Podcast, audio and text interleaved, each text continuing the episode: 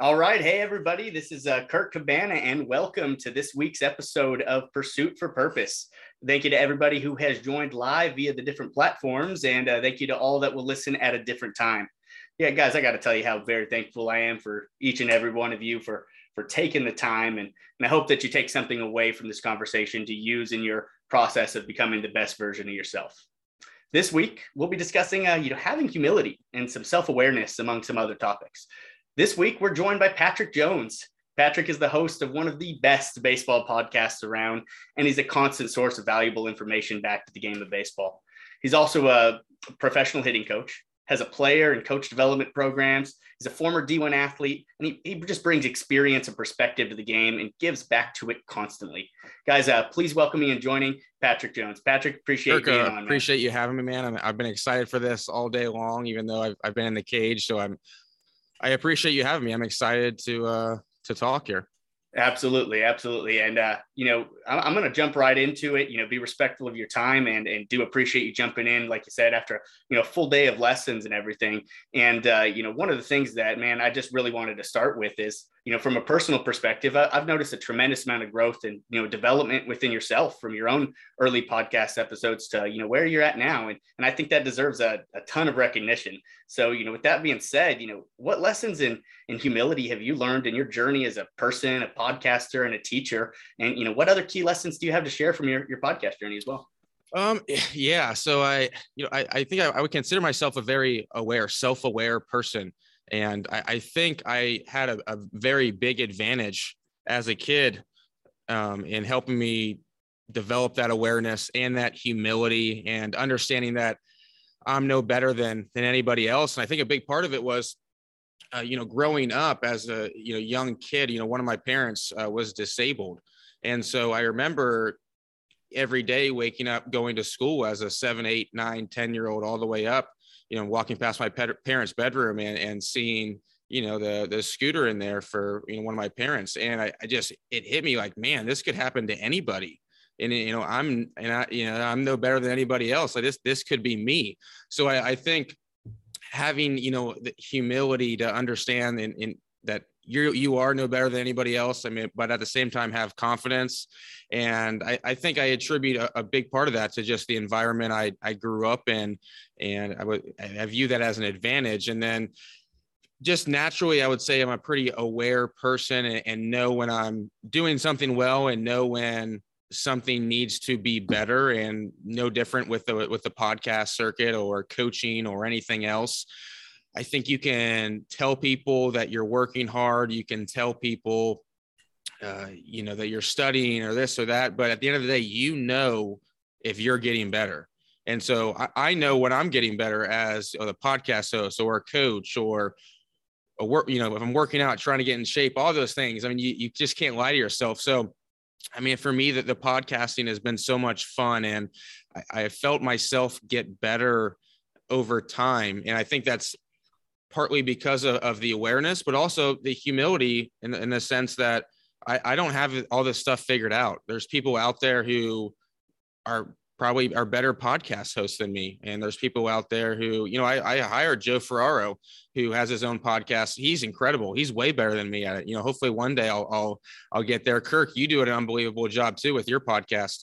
And so I think it's just learning from others. And it's like, for, for me, uh, you don't want to be just always in the in the sense of you know trying to chase someone else just so you can just prove you're better than them. I think it's just it, it's more internal than that. And so i don't know. I mean i think that that's kind of for me that's where it's, it's been at when it comes to the podcasting and and just personally how i kind of came into becoming you know i i view myself as a pretty humble person. Man uh, that's uh that's a lot to take in in a positive sense because man, I got to thank you so much for just having a uh, to sharing that with us. You know, it, it's not easy to share some personal life stuff with us, and for yourself to have that true perspective of humility from a standpoint of knowing where you know you saw something with you in your own family. I, I think that's yeah. powerful and something to to gain from a from a young age. But also, man, I, I got to say thank you. And I'm too humbled that you would say anything that I'm doing anything of a, of a positive job. I'm, I'm enjoying the experience and I'm just looking to try to get better day by day and, and serve the people that I feel like have been, you know, I've been called to serve. And, uh, you know, just even with that, would you, would you say that there's some relation to your experiences of getting to grow within podcasting, doing something that might have been uncomfortable to start and getting better at it and relating that back to, you know, what it takes to get better and be consistent with getting better at sports. Yeah, 100%. I think the biggest fear among humans, because I, I, had Dr. Michael Gervais on my podcast, who's very well known, uh, one of the best performance coaches out there in the world.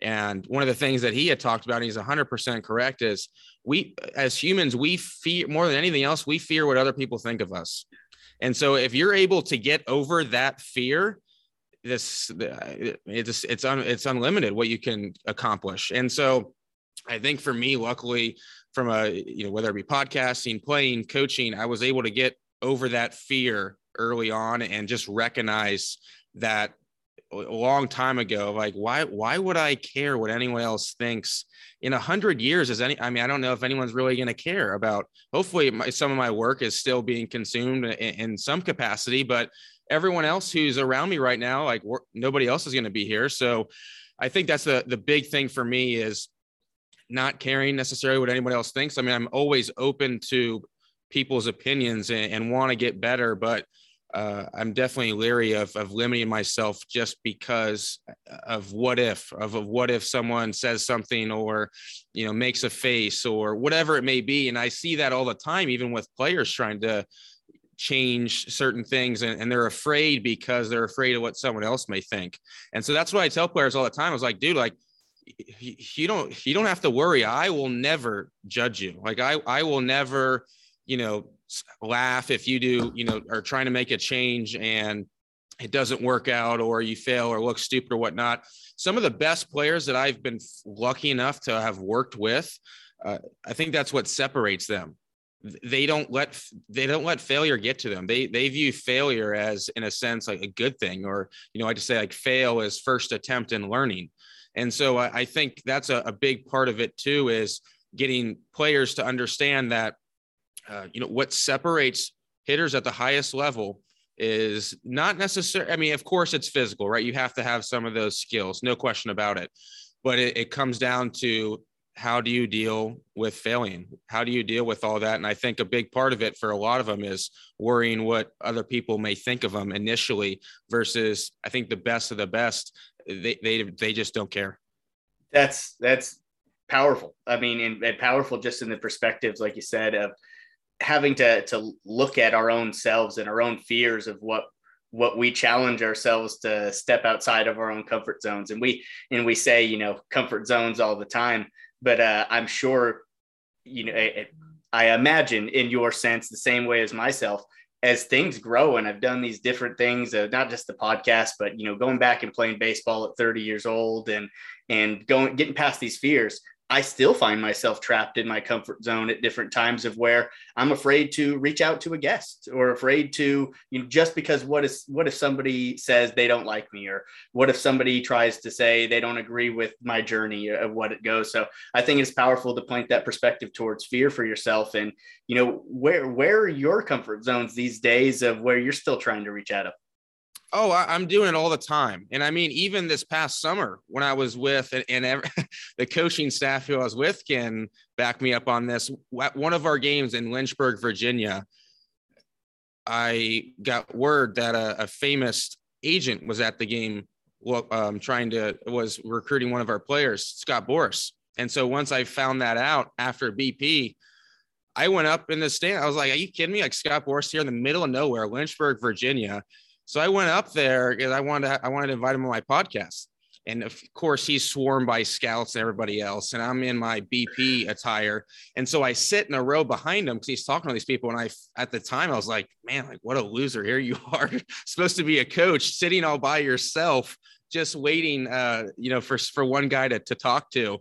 Um, but I, I just waited for him. And then finally, I just introduced myself and, you know, asked him to come on the podcast. And I, a big part of why we haven't been able to arrange it yet is everything going on with Major League Baseball. But I think you, but at the same time, you know, I would never have, have even put myself in that position had I not literally just walked up to the guy and and asked him. And he was the he was the nicest guy in the world.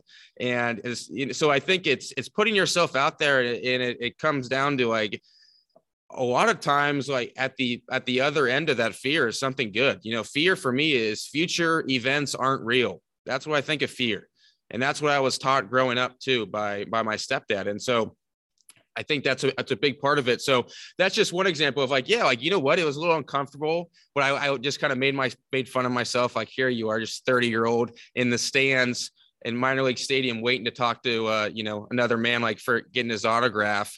Um, you know, luckily none of my bosses were at the game. It would have been kind of weird. They were like probably would have been like, you know, what what are you doing in the stands? But I think that's that's just one one example that comes to the top of my mind of, of just putting yourself out there and people respect it. I mean, they really do respect when you're when you are when you come across come across as just genuine and and you give them your honest opinion, whether it be interviewing for a job or uh, you know asking someone to to come on the show i mean the worst they can say is no and and that's happened to me uh, on numerous occasions and I'd rather someone say no than just not return my message. So I, I appreciate it. I, I, really do. I really do. Uh, you know, know, in some sense of, of them just saying like, Hey, just now's not the right time. Don't worry about it. Well, you know, I'll, I'll reach back later on. So I think that that's uh, the Scott Boras example. I'm, I'm determined to get him on the podcast. I've probably emailed his assistant about 30 times now and left about 10 messages. I've talked to, uh, talked to her off and on a little bit. So that one will eventually come. I I I promise. So I have to fly out there myself. That's awesome. It's uh, and you know, man, just you know, I think it's important for us to all be aware that as we climb, and and I appreciate you sharing that we're still going to have our comfort zones that we have to step out of. But I think it's the consistent practices that we put into place that can help us feel easier to break through those chains because we use the positive memories of the things that we've done to continue moving forward. And, you know, I, I almost feel weird saying this, but it, because again, it's part of the stigmas of comfort zones and different things. But, you know, I, I have a life coach and in my life coach, one of the things that he shares with me and one of the things that shares with a lot of people is the worst thing that can happen is a feeling and you know when we can control you know when we can recognize that for ourselves that that's the worst that can happen in the situation it makes it that much easier for us to go out and be bold and be authentic like you spoke about. And you know i think it's a testament to your own emotional intelligence to be able to recognize these different things within yourself and and continue going on because that's going to give you the perspectives to give back to these people that you get a chance to pour into. Yeah there, there's one thing i'll add on that. You know when it comes to feelings and thoughts specifically you know thoughts are just thoughts. You, you can't always control your thoughts. And so it's it's having the awareness to understand that that hey just because i have a thought that doesn't necessarily mean anything. I mean it could be you know something you saw in the past. It, it could just be you know your mind in a sense just kind of playing tricks on you. So being able to identify the that fact and i speaking of i hire i worked with another coach brent walker um, is his name. He's now in the big leagues with the Dodgers as their mental skills coach. And that's something that he taught me, um, you know, a few years ago when I was working with him regularly, just wanting to help players with this side of the game. So I just thought, why not hire the best out there that I can find? So that's one of the things that he had taught me, though. And he's 100% correct. You know, I, I apply that to my own life too is you, you can't always control, you know, you may have anxiety and I have anxiety and you may have all these things, but that doesn't necessarily mean that any of those things are true. And so it's it's having that awareness. That's why awareness to me is is so important to to understand that.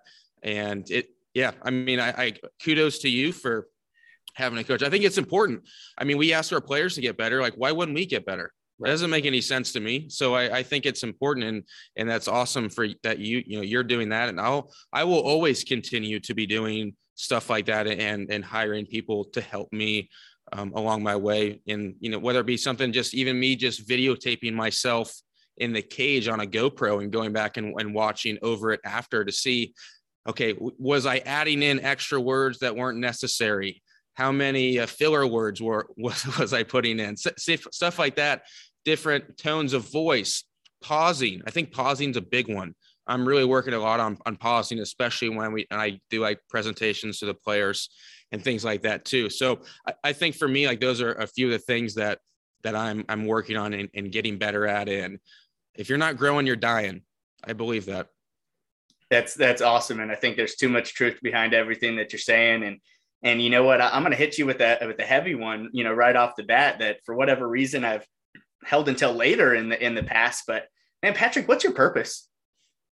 Yeah, I, th- I thought about this in the in the past.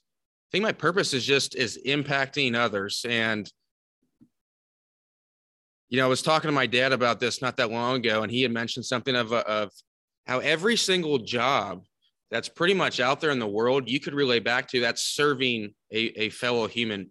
In whatever job you could you could go back and, and say whether it be the someone who's stocking shelves or you know someone who's picking up trash whatever it is it, you could trace that back to serving other humans and so i think for me as a coach I, I get that in a different sense it's it's probably a little bit more intimate just because i'm you know working with someone personally but I think for me, it's it's the same thing. It's about making an impact. It's it's one of the things that one of the reasons right now why I'm not interested at all in professional baseball because I for me I want to try to make the biggest impact and impact the most amount of people that I possibly can. And so I, I don't think that's right now my calling because I don't think I can impact the most amount of people just because of the way it's set up and the the structure and everything like that. You know, this so far this offseason, I've worked with over 60 players so far. And so hopefully I've been able to make some kind of impact with those 60 players and then just continue in time and time and time again as the time comes on. So for me, it's, it's trying to make some sort of positive impact on them. And I think a lot of times people get it especially in the coaching and baseball, maybe even player development, it becomes so well, did the player get better? And so for me, it's it's it's personal development too.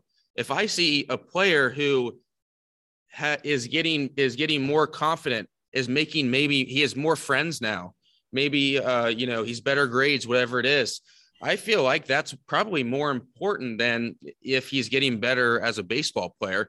And I know from my own experience reflecting back on my own life, I would have been a much better baseball player had I focused on those other things growing up and not been so solely focused on baseball. I didn't, I, that's all I cared about. And I think it hurt me because subconsciously I knew that there were some missing pieces in my own life. And so I, I'm, I want all my kids in here to do stuff socially. I, I don't want it to be a, a thing where it's like, it's base, it's all baseball. It's 24 seven. It's this and that, because I, for me, I just I I've, I know firsthand as a coach and as a player how how mental the game is, and so when it comes to understanding that, you have to take into account all things going on in their life. So it's not just are they putting in the work on the baseball field. It's hey like do they feel like are they in some kind of group do they feel connected do they feel a part of something not just with working with me in the group here but also with their friends you know, grades wise, do they feel I, you know, I wasn't very confident kid. I think a big part of it is I didn't have good grades looking back either. I was playing baseball, worrying all the time about my grades. So there's there's other things that that go into it. And I know I'm hopefully I'm not ranting on too much, but it kind of goes back to, you know, what you say the purpose is. I think the purpose is making an impact, but it's not just player development. It's personal development too. I think it would be so cool if, if in some capacity I end up working for a player someday in, in some way that I'm I, I you know started coaching and and now they they come up they are now above me you know they've they've passed me and now I they're teaching me so I I view that as as parents too uh, you know one of my parents you know is I'm helping him a lot more these days with just you know common things. But growing up he was helping me. And so it's kind of just the same it's the same thing you know we're we're on this in this in this journey together. So that that to me is the biggest thing is is making an impact for him personally from a personal development standpoint from a player development standpoint. And i just want him to be happy. I, I really do not care if they play college baseball or you know last year when i was with the orioles all the majority of those guys wanted to go and play of course in the major leagues but i would tell them you know guys if you guys don't make it to the major leagues like i still want to talk to you I, I am still going to answer your call. I'm still going to be here if you need me. And you know, this summer I'm I'm planning on still.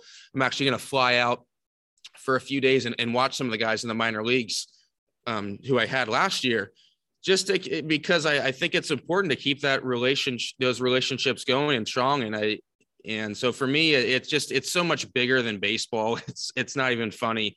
Uh, you know, you, it, and that gets lost on social media a lot of times, which is unfortunate, but I, I don't know. For me, that's, that's the, the biggest thing. It's just, it's so much bigger than just baseball.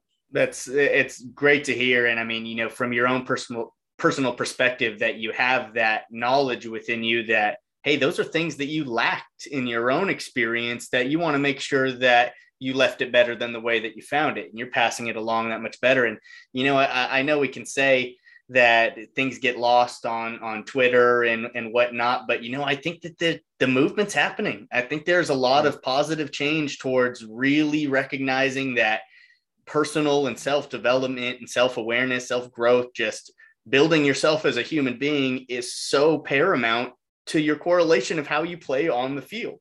And ultimately, you know, just like you had said, if you didn't have those things that were nagging in the back of your head, then you'd be able to potentially give more of yourself to the thing that you love. But it would have meant that you're striking that balance of giving your thing yourself to the other areas. And you know, that's why I've just been so adamant these days of trying to to make people hopefully start to see because I lacked those things myself at, at that age that you need to be built on more than just baseball because when your sport fails you, and it will, what are you left to stand on as a person?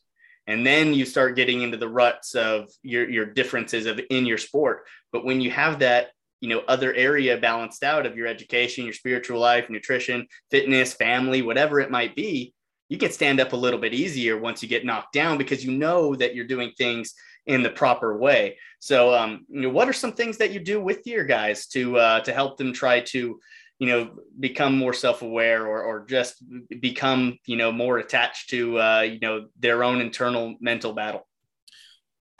I, think for me, I like to do a lot of continued education stuff. I started doing this when I was with the Orioles last year is, is putting together some PowerPoint presentations. And, you know, during those PowerPoint presentations, we of course would go over the starting pitcher and, you know, talk about his this the movement of his pitches and shapes and approach and all that stuff. But I also really enjoyed finding clips online of, of, of regular at bats, you know, getting a clip up, you know, JD Martinez hitting a home run on a 3 2 count and then but it was it was you know how did he get to to the point of hitting that home run? You know we always see the highlight but what was the process? You know he would take ugly swings at times you know not of course not every time but there was times you know he'd battle and he would look kind of stupid up there really. And so i'd want guys to see that because i'd be like hey just because you get fooled early on in the count the battle's not it's not over yet you know, or the umpire makes a bad call, or because you see a lot of this stuff with younger players is that, you know, we come into awareness is they need to be aware of the fact at times where they're going to get screwed on a bad call. Are you going to give away that at bat now? Because I do see that even with some very, very good players, or it's you take a bad swing. Okay, can I? I'm aware I took a bad swing. He fooled me on that pitch but let's you know reset it a little bit and get back to you know you know what I'm really trying to do this at bat. So I like I like I really like to use ML you know big league players because that's where these guys some of these guys would want to get to, or maybe if it's high school I'm trying to get into a college. And so I think that's part of it, and part of it too is is just talking about it too. I think it's it, that is important too. So a lot of the time in the in the cage I'm in, it's it's more collaboration than it is me telling them what to do. And so I I consider myself, even though I am a podcast host, I'm an interviewer. I'm an interviewer, and I remember I got I, I stole that from Anthony Iapoce, who I had on my podcast um, a, a, year or two ago. I got to reach back out and get him on again. But he was like, I don't view myself as a coach. I view myself as an interviewer. And so I think part of it too is asking the right questions, and by asking the right questions, um, they can then figure it out on their own. And if they feel like they figure something out or became aware of something because of something you ask, oh man, I mean, that's when the light bulb comes on, and, and that's when they're really able to, I mean, take take themselves from like you know B to A, you know, or two to you know, one to two, whatever it is, and just take their their game to another level when when they feel like they figured it out on their own. And so I think that's the art of coaching. And but the problem is, and and this is why Kirk, I was at ABCA a couple a couple weeks ago, whenever it was, and I was looking around, and I was like, uh, you know, the problem, this isn't not a problem, but the thing here, the most important things in in hitting are not you can't quantify. And as I look around to all these different vendors, you're you're missing it. All, all, these things you can quantify, but the most important things you cannot quantify. And so, you know, that's that's kind of the issue. The not the issue, but that's what's missing. You know, I think telling teaching kids how do you how do you build an approach you know why why are why do your is your approach x y and z and so i'm asking you just these questions not to be mean or anything like that to them but i think it's it's so they become aware and so it, the critical thinking needs to be a part of hitting. I was listening to obviously i listen to a lot of podcasts but i really liked what chris colabello said a couple weeks ago on his podcast was you know the difference between lifting and hitting where lifting doesn't take it's not hard in the sense you, your coach gives you all these exercises. You just do them you just do them as hard as you can. There's no critical thinking involved but in hitting it's that's you know i can tell you to do these drills and three sets of 10 and this and that it doesn't mean anything if the if you're not focused in you know it's all about what you're thinking about during the drill that makes the drill not the drill itself and so i, I really like that um, what he said and so i think those are just a, a few of the ways that I like helping players with that awareness factor. I like constant communication with them. So I'll, you know, we'll text all the time. You know, I, I want to check in with them and I, I will sometimes we'll debrief, you know, we'll, we'll go over what we want to go over that day, but then at the end too, we'll also debrief and talk about how the session went, what they feel like, you know, they need to work on or whatnot. And then also encourage them to write stuff down. I think we need to meet players where they're at. A lot of kids aren't going to grab, you know, a piece of paper and a notebook, but I can tell you what, they're on their phone a lot. So I just tell them, hey, put, pull out the notes tab of your phone and jot down just a couple things real quick on what worked tonight, what didn't work, you know, so that way when you are are scuffling a little bit, which we all will go through, you have something you can go back to. I I I've never regretted writing anything down. I've never regretted it. I've regretted not writing more down though. I can promise you that. I mean, I love going back through my notes, whether it be on my notes tab or my notebooks, and and just see some of the things that I thought about in the past about different players or thoughts or whatever it is. And so I, I think I, I, encourage them to do the same thing because I think we're we're trying to you know find for some of these guys that light switch moment. And I think sometimes just getting it out there in the world helps them do that. I, you're absolutely right. You know, putting it out there, you know, starts without even you knowing that chain reaction of bringing it to fruition. You you said going back and reading your own stuff.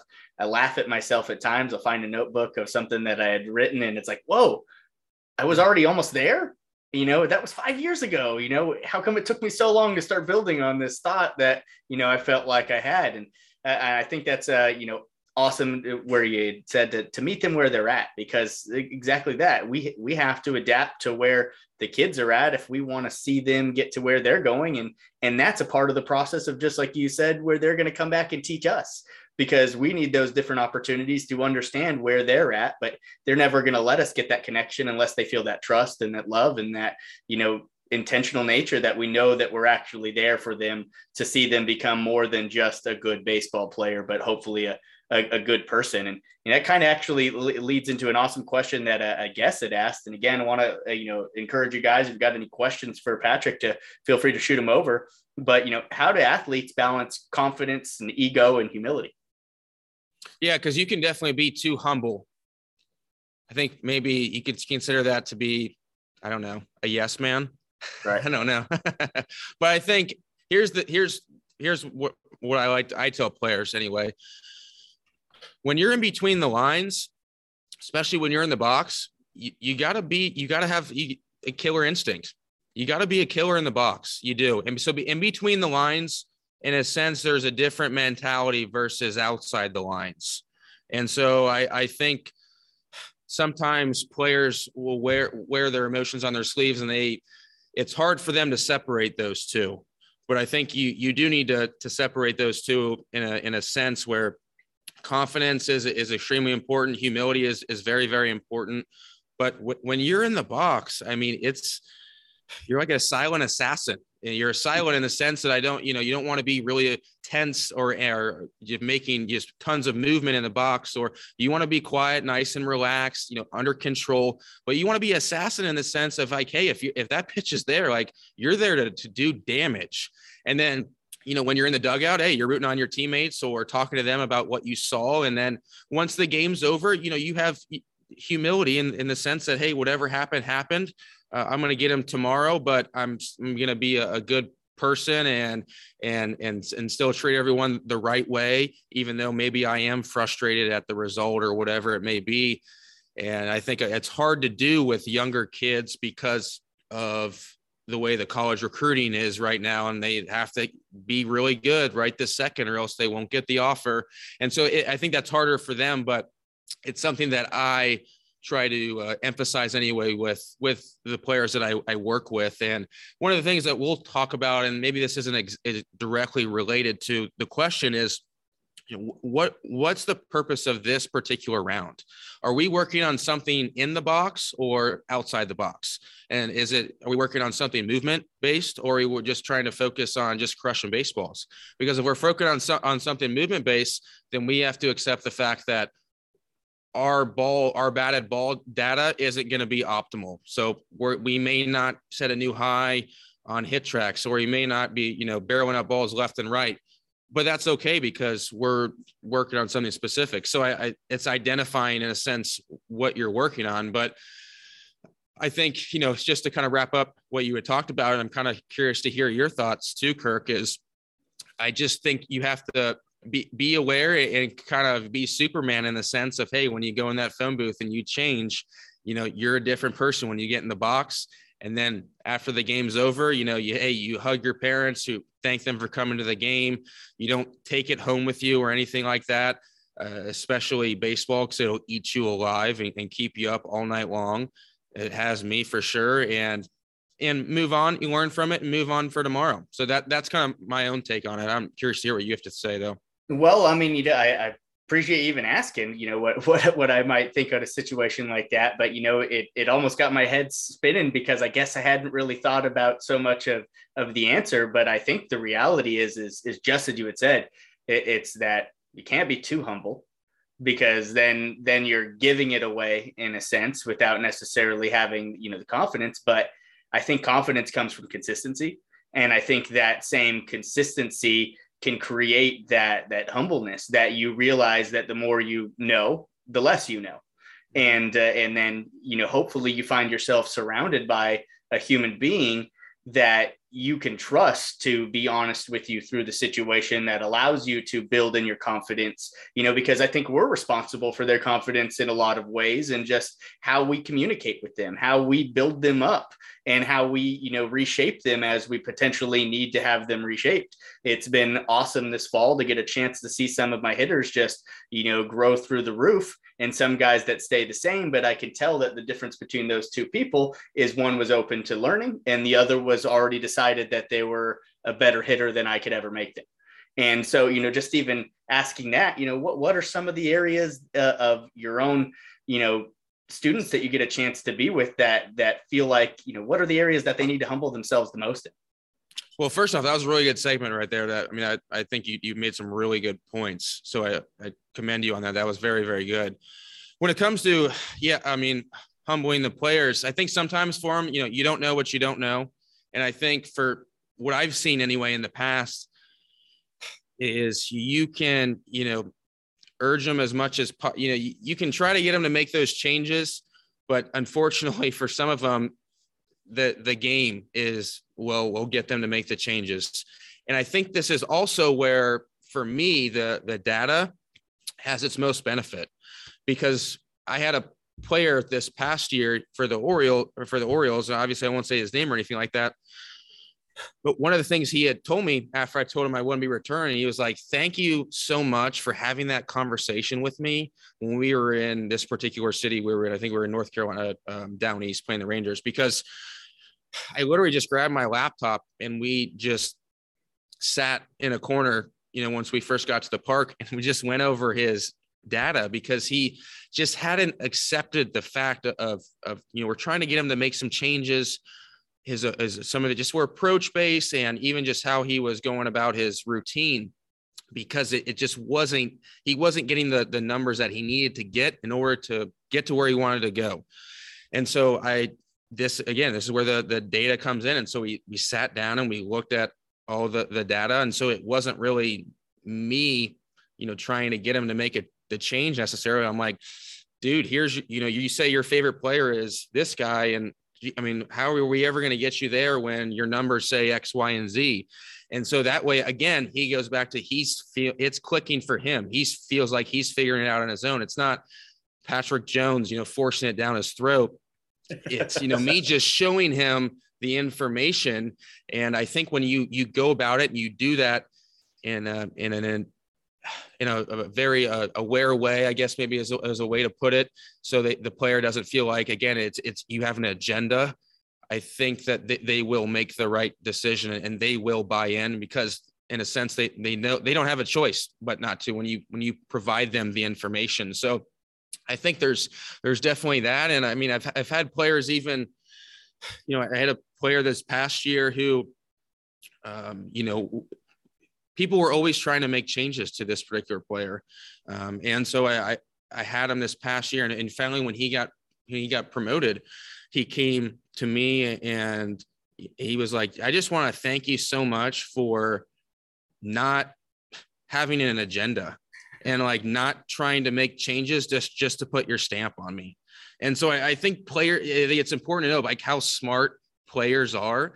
They, they just keep getting smarter and smarter and and they know they know if you genuinely care or not or if you're you know you have some sort of agenda at play and you know i mean i spent a lot of time with a lot of hitters this past year in the cages working on so many different things and outside the cages and doing different things like that whether it be mechanics or approach or game planning and it was like man like after i when i talked to all these guys after i told them i wouldn't be returning they none of them mentioned any of that stuff any of it uh, uh, they all had said just thank you for caring you know, thank you so much for for you know putting the time in and just caring. It wasn't anything about teaching them, you know, how to you know move better or anything like that. It was just thanks for for caring. I appreciate it. So, I think that's always important to know, and I, I think you can you can do that through a, a variety of ways. Um, and I think just you know showing data for me that's probably the number one way i like to use the information is to, is to get them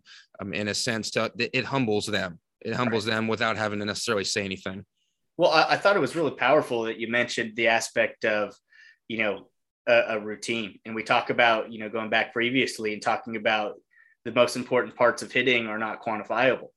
Now, with that being said, how important is a routine to yourself to getting these guys ready? It's very, you mean a routine like for me personally or for it, them? As far as for themselves finding a routine that. Oh, yeah. Yeah. It's a routine's huge because you, you play in a lot of different places you don't always have access to certain things. So it's, it's finding things that, hey, no matter where I'm going to be at, I know I'll have access to X, Y, and Z. And so that's why, for example, I get the whole T and motor learning and skill acquisition, you know, how the T doing T work doesn't play into, into, into that role and how, you know, all these researchers say this, you know, that it's not a good thing or whatever. That's, I, I get all that. I really do. I genuinely do. Like I've, I've looked into all that stuff. But the problem is, is you know those guys who have done these research, they haven't necessarily developed any baseball players, and so and I reason I say that is because a T is more so for meditation. It's more so for the routine itself for a lot of these guys than it is for anything else. And I've talked to, you know, one of the th- reasons I love doing the podcast and I always continue to do it is because of the connections I've been able to make with people, you know, directly through it, having on, but also you know, I had someone on and they know someone else. So I just talked to them. I can't tell you how many big leaguers use the T. It's it's a form of meditation for them. It's a form of they always know it'll be there. It gets them, yep, in a calm sense of you know of where their mind's at. It has nothing to do. I get everyone knows it's it's not that challenging, but it, but there is a, a purpose to it, and so I, I think that's kind of the art of hitting and that's something again it's not quantifiable right? You can't I, I, can't necessarily quantify that but damn i've i've talked to some really freaking good hitters who uh who, you know have that routine and it has nothing to do with anything more than just that and that that was those were their those those were their words the meditation piece though you know it wasn't mine. So i think it's it's having that for some it can be could be breathing it could be you know i've seen had players it, it's reading the bible before before games so i think you can get creative in, in how you you go about it but i I like giving recommendations to players or just having them try things, or maybe I'll say something to them and then they'll say, yeah, maybe, it, you know, I like that, or maybe it gives them an idea or I don't like that. And I, whether they like it or don't, I really don't care. I, it just gets the conversation going. And, and so again, that helps lead them to figuring out what's going to work best for themselves. Man, I, I really think that you're hitting all, all over some powerful aspects of what make athletes more than athletes for themselves and give them their opportunities to to really you know grow into who they believe that they can be because a lot of times we're getting in our own way. And, and you know no names of course but i wanted to know if you have a, of a story of working with somebody that you know maybe you clashed with a little bit but you know they humbled themselves through the process of thinking that maybe they had it all figured out and finally let go and got the most out of themselves to, as they could with you uh, i wouldn't say there's necessarily been a player that i've clashed with and, and maybe I just haven't coached long enough yet.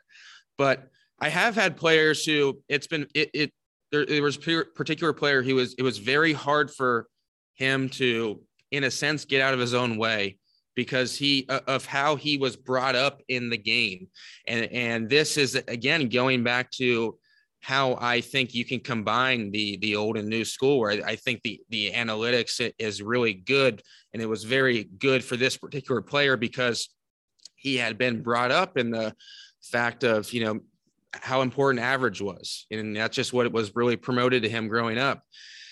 Not striking out looking. That was another thing. And so was being aggressive, you know, it's you know, selfish to to go down looking, you know, always put in play. And so a big part of, I mean, a big part of, of me working with this particular player was was getting him to change those thoughts and to, to change how he viewed success as a hitter. It nothing, you know, I don't I don't want you looking at your batting average. Nobody cares about your batting average. The front office doesn't care about your batting average. Nobody cares about it. And but it was very hard for him. It was very hard for him because this was just how he was just brought up and you know, I mean, it, it, you know, he was, a, he was a young kid at the time too, and so it was. It's it's showing him like, hey, the the best hitters in the world at times will take close pitches and it takes more discipline to take a close pitch than it does to just swing at anything with two strikes and it was but it was also showing him different examples and visuals and man i had to get really creative i think what's you know even calling people up and or texting certain people that i knew he looked up to and show him the text message so he would you know be like oh uh, x y and z does does believe in, in taking pitches too and, and having a better plan so I, I think that you know that particular player was, was that for me. I'm I am very close to that that player. So you know, we didn't have a clash. We had a lot of really good conversations, and and it was it was deep. And and man, I was I'm so proud of him because he did end up accepting it towards the end of the year, and he had a he finished so strong. And I I can't wait to see what he ends up doing this upcoming year. And it that was I mean that was all on him. He got out of his own comfort zone you know, he came in with it. He was in his comfort zone. He believed what he believed. And then by the end, he had was opened up to new things and it, he saw it, it got it better too. That's another thing too. There was one particular game where I finally got him to take a close pitch and I saw it on the on the live TrackMan, and with that instant second, I was like, uh, my my heart stopped beating because I was praying the umpire would not ring him up because I knew if he, this umpire would have rang him up, I would have lost everything we had already done. But he it was ball four, and I was I was like, oh, thank you, God, thank you. and so that was a big that was a big turning point right there. And, and after that, he was he was making better decisions and hitting better, and you could tell by his movement. So it, it all kind of went hand in hand. But that that would that was one example of, of a player who again very close with from the beginning to the end, but it was just hard for him to get out of his own way. But man, I'm so happy and, and just proud of him, and I, I just think the sky's the limit for that player. That's that's awesome to hear that you got to experience that yourself though as well too, because that's another positive uh, you know building block for yourself to take to the next person and have that additional knowledge that you know stay the course or not that it necessarily worked or anything like that but just to be able to to build those continued relationships for the for the next people because of the experiences that we've we've garnered. And uh, you know, I know we're getting a little bit close towards uh, towards nine o'clock here for ourselves, um, but you know, I wanted to to ask you, you know, where do you see personally mental skills training going within sports? That's a good question, Kirk. I think, believe, I will say, I believe it's at it's it's going it's getting better and better and better. I, I, you know every team pretty much at this point has mental skills people and things like that. That's the job of the hitting coach. That's the job of the pitching coach. That and i'm being dead serious. That that is the job for them. It's very hard for someone to just come into town and not have context or anything like that and just tell you you know what you need to be thinking or feeling. I mean it's it, like i said before it's very it's it's much deeper than than just you know what you see. And so i think it's up to the coaches it's up to us as coaches to to get better at that. And that's kind of earlier i talked about a few years ago i had hired brent walker. And i know he's the mental skills guy but at the time he wasn't. He was um, professor at columbia university.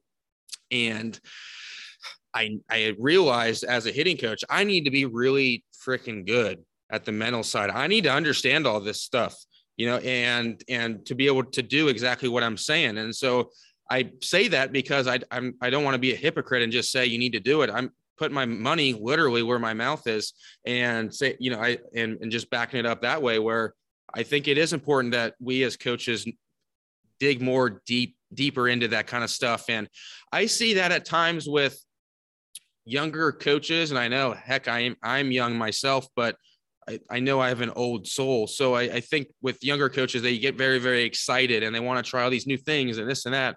They're like, whoa, whoa, whoa like, let's take a step back.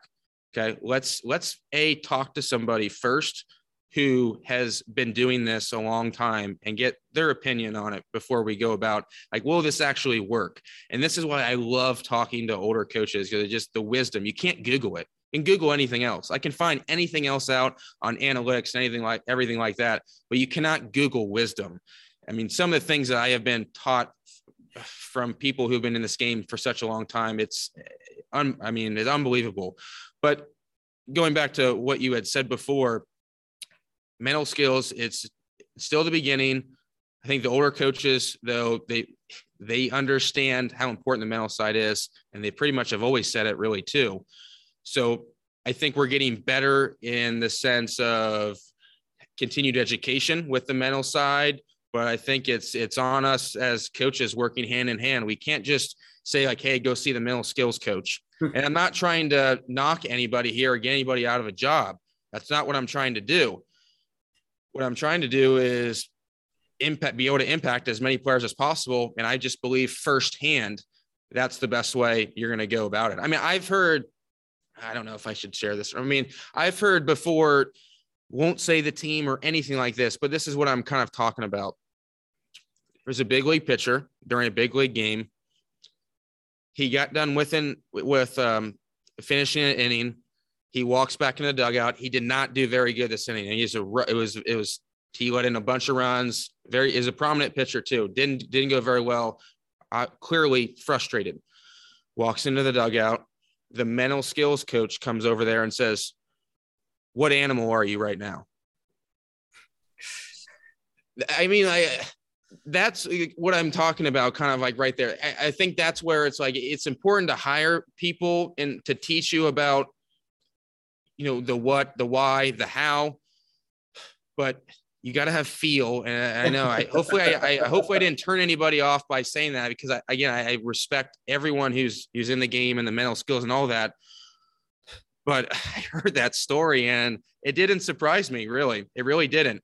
And so I, I think it's important that I think it'd be cool for teams. If I was running an organization right now, here's what I would do I would hire someone who's one of the best in the world performance, mental skills, whatever you want to call it. I would bring them in and have them educate all my coaches on every on all the skills everything i mean that's kind of in a sense what i did with dr walker and so that's what i would have them do you teach the coaches and then the coaches can chew on it and be like okay how can this actually be applied during the field. So I think that's that's what I would do. And you can it doesn't necessarily have to be at just professional level. And I'm sure a lot of coaches on here or aren't necessarily professional coaches, but you can do it at high school and you know everything, you know, even lower levels too. Just bring someone in and just teach the coaches and then they can take it from there. So I, I really do hope, and I'm, I'm, I'm being dead serious. I'm not, was not trying to take a knock at all at anybody in the, the mental skills side. I just think it's important for the coaches to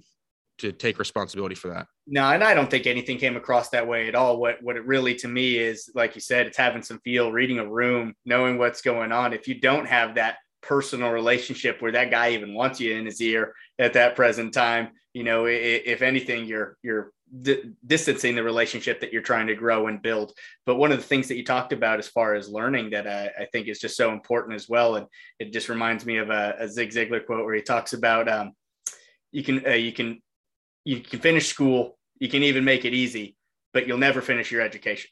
You know, we have to continue being learners and growers for ourselves because it, as soon as we turn that off, then then we've lost that grounded nature of that self-awareness that we're talking about. Then then there's no humbleness to it. It's the you think that you know all the answers. And uh and i think that's it's very very awesome that you already have that perspective for yourself that you're looking to continually grow and and get better. Um you know and you know knowing that there's some high school kids in here even possibly some younger kids as well too you know is, is there a particular age that uh, of any kids that you've worked with where you've started to see uh, any kind of correlation to where hey maybe they start to get the the mental side of the game a little bit more? Absolutely. Absolutely. I think that's one of the things earlier i was talking about how players are smarter now than they've ever been.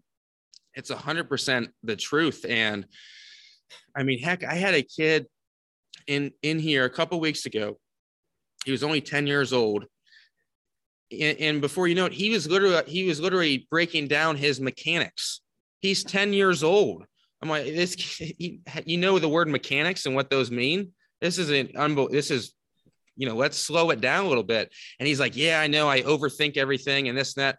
Well, hold on. That's actually, that's okay. That's good. Right. So now you've already you, that awareness piece right there. Like now you can, we can start building on that. Crazy that this kid was 10 years old and had already understood that he was an overthinker and I mean, it, brilliant kid, probably too smart, but yeah, no question about it. If you're a high school kid, there's no, or even younger. I mean, this kid was 10 years old. There's no reason that, you know, you have to wait there. There's, there's, you know, college pro. I mean, there, you can start right now. Why not start right now? Yeah. There's no reason, there's no rule. Nobody's going to take away your birthday. You know, you start right now and continue to get better and just it start, it's a process. That's the thing don't feel like you got to get it right overnight or there's going to be times when you fail and one of the things right now i'm, I'm you know eventually going to try and run a half marathon well I, you know i started out a mile and then the next day I, I didn't quite get the mile that wasn't a failure. I didn't view that as a failure. You know the next day get back on there learn from it eat a little bit better better nutrition you know now i can get to 1.5 so i think that's it's kind of this similar in the sense with younger kids is you just you know hey start being aware of it a little bit. But i think the big thing is you know being aware of it but not letting it get in your way of, of the ultimate thing which is having fun. I've never met somebody who hasn't played better by having fun i mean it, there's there's so many guys that i've met over the course of, of doing my podcast and everything players coaches whatever like man i just wish i would have had more fun i just wish i would have had more fun and i think that's something that I think young players need to keep uh, in the back of their mind too. Like this is supposed to be fun. If you're having fun, you're probably gonna be playing better too. That's that's awesome. And uh, you know, I know I, I want to be real respectful of your time as as we're getting closer here to the uh, to the end, and I'm kind of wrapped up on some of my stuff. But uh, you know, Chance, did you have a question? I know that somebody had requested to speak. Uh, in here, and I wanted to give them a chance to ask a question as well too, if they had. But Chance, you got anything first? I mean, I mean, I just relate a lot of what Patrick has said tonight to the pitching staff. You know, um, that I work with. It's it's uh, getting guys to be comfortable with who they are, um, being able to um, be comfortable enough to go about their routine without worrying about um, what it looks like on the outside or without judgment from the outside, you know, and just going about who they are and about getting better and, and making sure that they're ready to go without judgment from others. I think that's so key. And I think that's so important for, you know, this, you know, the high school, the college kids to just not worry about being judged by other people and just, just going about their business. It's awesome. I appreciate that contribution. Definitely, Chance. Evan, did you have anything that you wanted to ask Patrick? Yeah, a couple questions. Um, so I coach high school. Uh, I, I, picked up uh, basketball coaching, and I also played two years of pro baseball. Um, just trying to get uh, more feedback on relating to kids that have um, are more of a mental midget state. Um, is, is there any tips or tricks to be able to relate more to them in the way that they process the game or anything like that?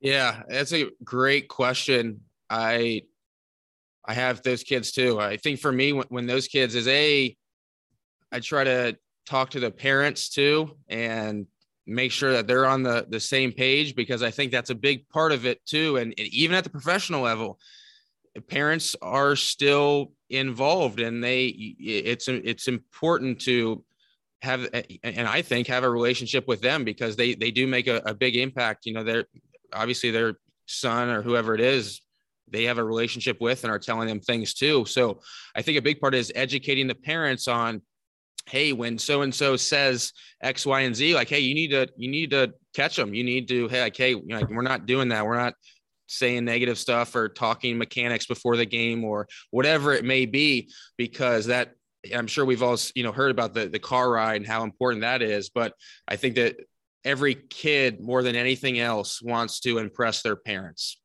and i see it almost every single day. And so i think it's important for those particular players because again i have those too. So i resonate.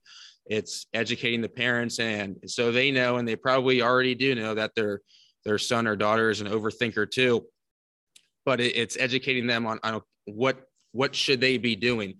Hey when your son strikes out guess where guess where he's looking at right away? He's looking to see what your reaction is. And when your head goes straight down in the palm of your hands you know that's that that's adding to the problem too so i think that's that's a big part of it for me anyway is is educating them and then educating the player too and uh, talking it out with them uh, and pumping them up i i'm very big on, on, on pumping players up and it's a genuine. I get on them too, of course, but I, I want to make sure that they know that I care about them and believe in them and and and also that you know thinking more doesn't necessarily equate to to better hitting and so I, I get them how why they're, they're thinking at times and overthinking and they would I think they would be so they, when I tell them that they're some of the best hitters in the world are overthinkers at times too. I don't think they necessarily believe me, but everyone struggles with that, even at the highest levels. So I think just to, to wrap up that question, it would be to, to educate the parents on it would be the number one thing because their opinion and voice matters greatly in it and, and educating them on you know what to do when player says X, Y, and Z, or after games, how they should act. The parents should probably act during the game and the importance of of their body language and things like that during the game. And then talking with the player and having that open dialogue with them on on, on making sure that they're not overthinking every time they get into the cage or hey, you know what? There's been guys in the major leagues who have swung and miss in this cage right here. And guess what? They just shrug their shoulders like, okay, let's go again. Let's do it again. So I giving them examples, I think will help too. And finding those examples online or, uh, you know, reaching out to, to players too, I think can be a big benefit. I think for me as a, as a coach, I never care if they learn the information from me or from somebody else. So I, I will reach out to other coaches to talk to them at times or players if they find out they look if if I find out they look up to them and maybe that gets the message across too. So hopefully one of those answers helps it um, in Absolutely. some regard. Evan, appreciate you a- asking that question definitely and uh, great question. Yeah, appreciate everybody being on today and you know Patrick uh, um, uh, wanted to give you a chance uh, anything else that you had had to say for yourself that maybe I didn't get a chance to ask that stemmed from any uh, you know conversation that we had? Uh, no, I mean, I, I appreciate everything that you're doing. It's been awesome. I enjoyed, you know, like I said, I listened to, to the episode with Bobby Magianis today on my way over to awesome. my workout, you know, talking about love and awesome human. I being. thought it was really cool how he's, you know, his wife and uh, and then him we're, we're talking about going back and forth and I, i'm a big fan of bobby but i i, I enjoy that I, I pick stuff up all the time from different people and sometimes i i'm just trying to find a different way to say the same thing so it, it may help somebody else or something of that regard so i appreciate everything that that you're doing and uh, you know, I, you know, I'm, I'm sure I got to get you on my podcast so we can reverse these roles. I think that's fun too. And, but I, again, I appreciate everyone. I, I mean, uh, we started this thing talking about humility and awareness and not caring what others think. And shoot, I, I remember sitting down my computer, opening up and be, and and saying to my to myself, man, I, I'm kind of nervous. I, I hope I can give some value to to Kirk and his show tonight in some regard, and hopefully the people listening will get something out of it. And so I think again that goes back to just that awareness, and we we all feel that it's just pushing through it. So uh, I appreciate you having me on, though. Big time, man. And and I mean, uh, I can't even believe that I heard in my ear that you're trying to talk about me being on your show. I, I don't know if I'm allowed to be on a list of all those people that have been on. Well, you know, you've show. been. I mean, you've had some big time guests on on your show. I mean, so I think it, it's funny because when I was started out doing podcasting, I was like, I need to get the biggest guests on. I want to get, you know, the the big the biggest people in baseball or this or that or whatever. And what I found is honestly the the most downloads are the people are, are the, the coaches that nobody's really ever the average person wouldn't know and the, the biggest guests that I get on, they don't, it, it, doesn't equate to the biggest, the most amount of downloads.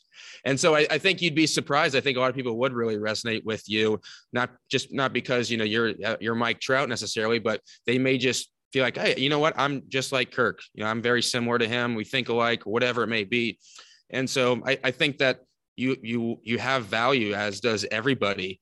And it's not just how how much stuff is on your wikipedia page. I think that's a powerful powerful perspective and just like you're saying as far as relating to each other. And and that's kind of what this is all supposed to be about. I'm trying to help us not grow in the dark anymore. You know i want i want us to have to just understand that look we all go through the same stuff. The same wind blows on us all jim rohn. Uh, you know but we're all going through this together and each one of us wants to see each other grow to, the best of their abilities because that gives us the chance to go hey if he could do it then i could do it. And we we build off of each other and then you know how many people can we continually serve? And kind of with that being said you know uh, just to kind of get towards taking us out you know, i got an actionable request this week that that's pretty simple guys. I want you to practice some humility and gratitude and just make an intentional action to reach out to at least three people that have helped you get to where you are. You know, especially if you have someone you need to swallow your pride and go back and tell them that they were right or, or that they helped you in some other way. Uh, I think it's really important to to be intentional about that with our time and, and our actions. And uh, I, again, I gotta gotta thank everybody for taking their time out and spending some time with us. Patrick, thank you so much for making yourself available for everybody tonight, and, and you've provided tremendous value. So don't shortchange yourself at all. It's been awesome to see, and now. Uh, I'm just excited to to listen even more. Uh, you know that much more. I enjoyed your podcast already, but now getting this more human connection behind it, uh, you know, you've, you've got a, a fan for life. You're big time.